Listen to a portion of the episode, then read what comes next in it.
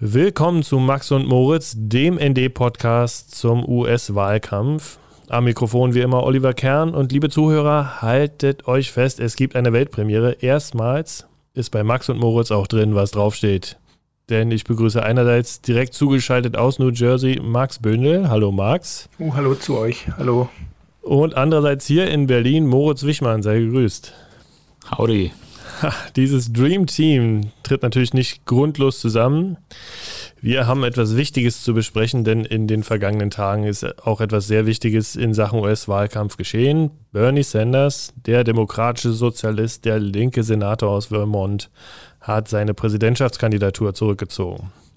Somit steht fest, Ex-Vizepräsident Joe Biden wird der Kandidat sein, mit dem die Demokraten im November versuchen werden, Donald Trump aus dem Amt zu jagen.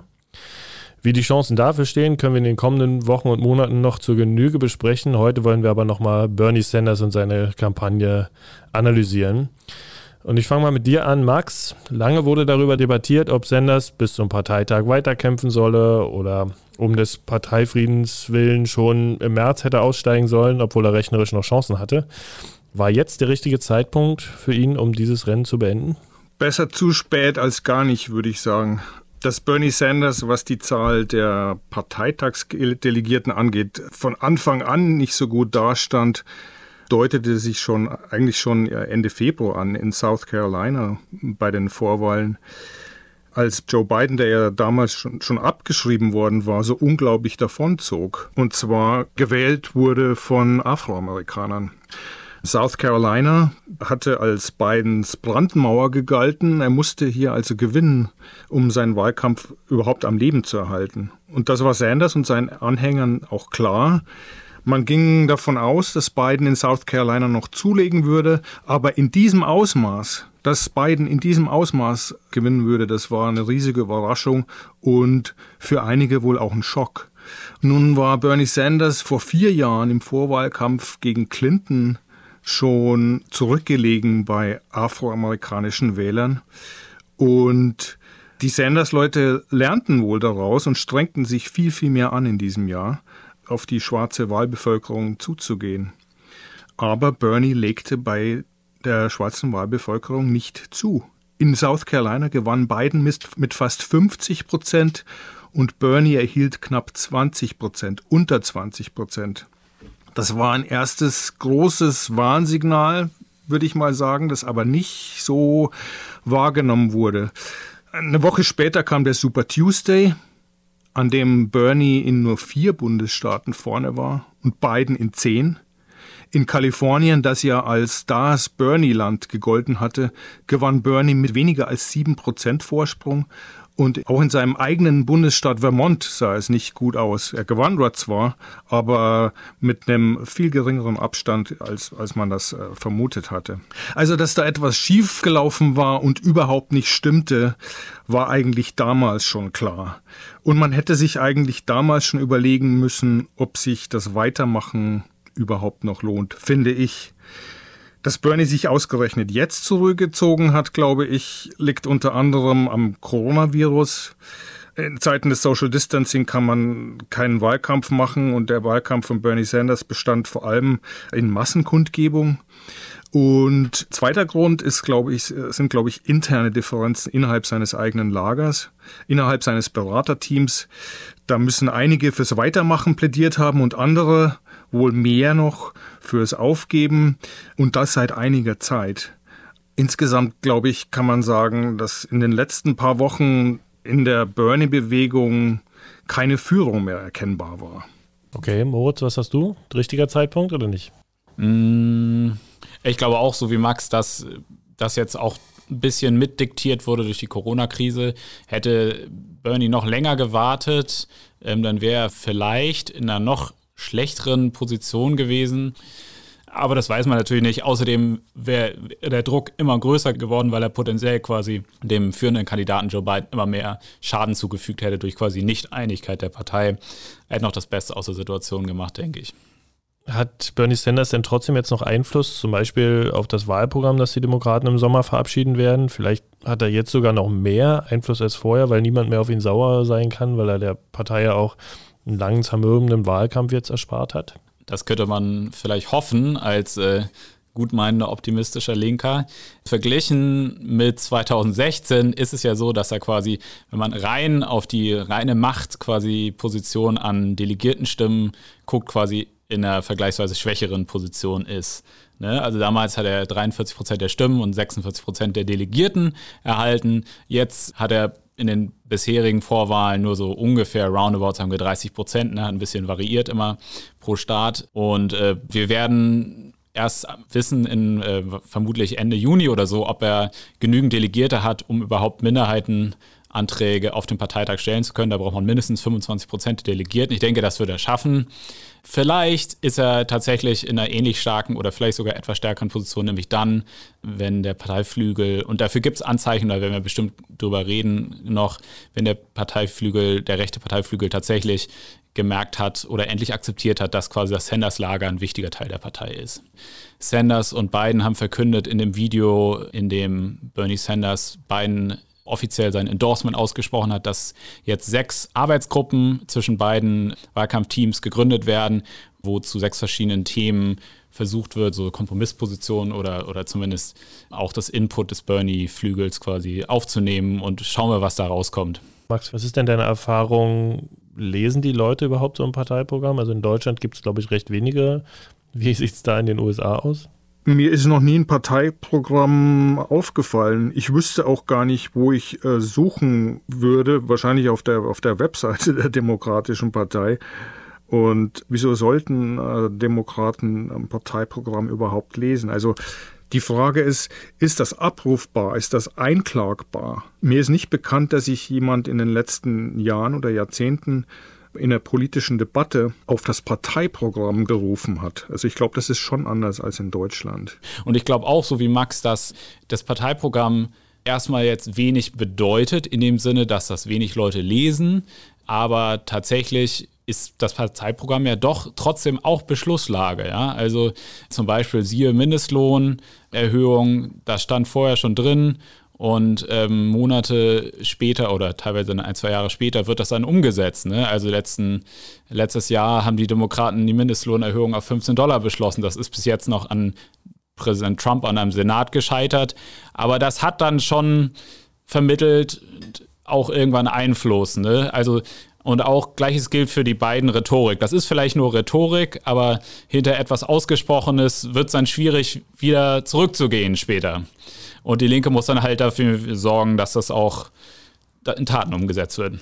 Kommen wir doch mal dazu, einfach mal die Frage zu stellen, warum es Sanders denn auch dieses Jahr nicht geschafft hat. Immerhin konnte er diesmal ganz anders starten mit einer viel größeren Fanbasis sozusagen, mit viel mehr Geld. Und er war zwischendurch ja auch mal der, der Frontrunner, wie die Amis sagen. Er hatte die meisten frühen Delegierten in den ersten drei Bundesstaaten, wenn ich mich recht erinnere da hieß es dann auf einmal, Sanders ist der Favorit. Und warum hat es dann doch nicht geklappt? Lag es an ihm? Hat er taktische Fehler gemacht oder lag es mal wieder an den anderen? Max, vielleicht du zuerst. Also es hat wieder nicht gereicht. Ähm, ich denke, es sah von Anfang aus, von Anfang an so aus, beziehungsweise ich, ich hatte die Befürchtung, dass es wieder nicht reichen würde. Denn ähm, selbst als Bernie dann Favorit war, also nach den Vorwahlen in Nevada, das war äh, Mitte Februar, bis zum Super Tuesday. Selbst als er Favorit war, sah es nicht so gut aus. Er war auch Favorit, weil das äh, Feld der das, das Mitbewerberfeld der Zentristen, also der, der, der Partei äh, äh, völlig zersplittert war. Äh, es hatte sich bei denen noch überhaupt kein Frontrunner herausgebildet und Biden war damals auch schon abgeschrieben worden. Äh, und äh, das kam Bernie zugute. Wenn man sich so anguckt, ähm, den Verlauf der Kampagne, dass Bernie Sanders erstmal ziemlich viel richtig gemacht hat. Also über den Verlauf des letzten Jahres hat er langsam seine Kampagne immer größer aufgebaut, immer systematischer überall sich vertreten lassen.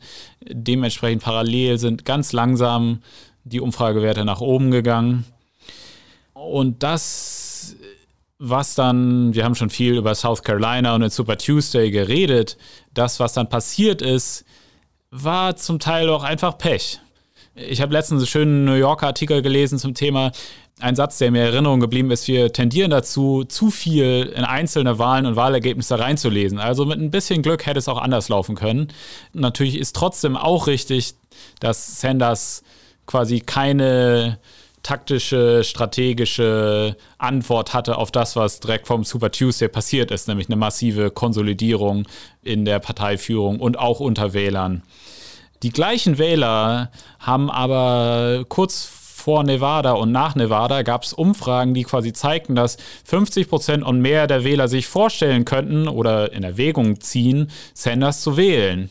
Das heißt, es war also wirklich knapp. Und das war ja auch tatsächlich seit Einführung des modernen Primary-Systems in den 70er Jahren der größte Umfragenumschwung in kurzer Zeit, was passiert ist. Also es war wirklich was historisch Einmaliges. Er hatte, das muss man auch natürlich sagen, er hatte die Parteiführung von Anfang an gegen sich und auch einen großen Teil der Massenmedien. Aus der Partei heraus unterstützten Bernie öffentlich nur ein paar Kongressmitglieder und Gouverneure. Ich glaube, zehn waren es an der Zahl und das von Hunderten.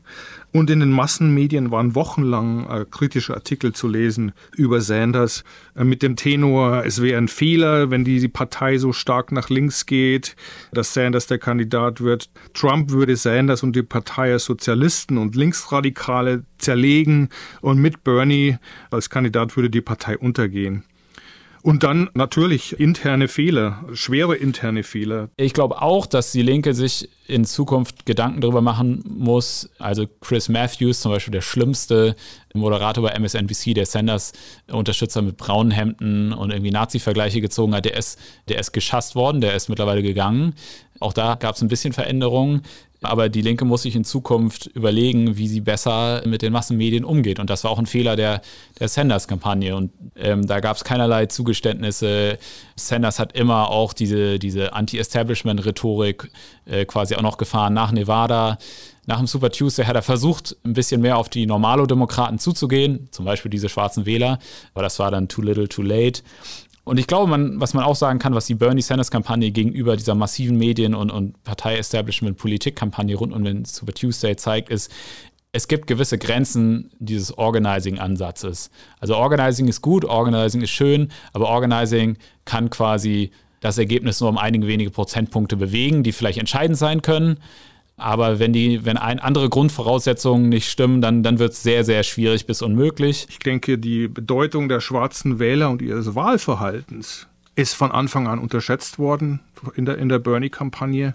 Die äh, Bernie-Leute hatten in der Mehrzahl der Südstaaten, wo eine mehrheitlich Afroamerikaner leben, hatte dort überhaupt kein, keine Wahlkampfteams unterwegs. Die Sanders-Kampagne hat versucht, dazu zu lernen. Man hat sich deutlich mehr engagiert. Man hat schwarze Organizer vor Ort engagiert und, und, und. Aber äh, eine ganz banale äh, Erklärung dafür, dass sich Bernie Sanders nur sehr marginal verbessern konnte in South Carolina, ist auch einfach, die Community hat mit den Obamas, mit den Clintons, mit Biden eine jahrzehntelange Verbindung und das kann man nicht so schnell in ein, zwei Jahren aufholen. Ne? Das ist ganz banal. Es gab noch andere Gründe, ja. Es gibt einfach auch ein bisschen Strukturkonservatismus in der schwarzen Community. Es gibt ein Misstrauen gegenüber weißen Radikalen, die vielleicht großartige Sachen versprechen, dann aber nicht liefern können und dann nimmt man lieber die vermeintlich sicherere Wahl. Und es war, denke ich, auch eine Fehleinschätzung, dass die Jugend sich mehr an den Vorwahlen beteiligen würde als in der Vergangenheit. Und wahrscheinlich die wichtigste Fehleinschätzung, äh, die, die schwerwiegendste Fehleinschätzung war die Einschätzung der sogenannten White Working Class. 2016 war eine sehr starke Unterstützergruppe von Sanders, das waren Weiße ohne höhere Bildung, also klassische White Working Class.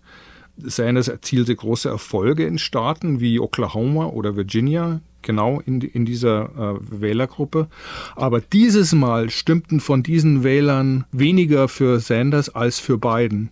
Eine Erklärung dafür ist, dass sie 2016 nicht für Bernie stimmten, weil sie seine politischen Positionen teilten, sondern weil sie Hillary Clinton nicht mochten. Also da kommt das Thema Sexismus ins Spiel. Ich glaube, die große Sache war, warum es bei Bernie Sanders dieses Mal nicht geklappt hat, war, dass seine Kampagne auf ein super verunsichertes und verängstigtes Wahlvolk trifft. Viele Demokraten haben richtig, richtig Schiss und die wollen Trump abwählen.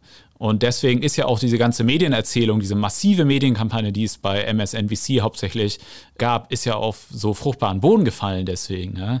Und das erklärt auch diesen scheinbaren Widerspruch zwischen, okay, Exit Poll after Exit Poll nach jeder Vorwahl zeigt, bei vielen inhaltlichen Fragen, also etwa Medicare for All und die Unterstützung von der Einführung einer staatlichen allgemeinen Krankenversicherung, alle Leute wollen das eigentlich. Bloß man denkt, hm, vielleicht ist das gerade nicht das Wichtigste.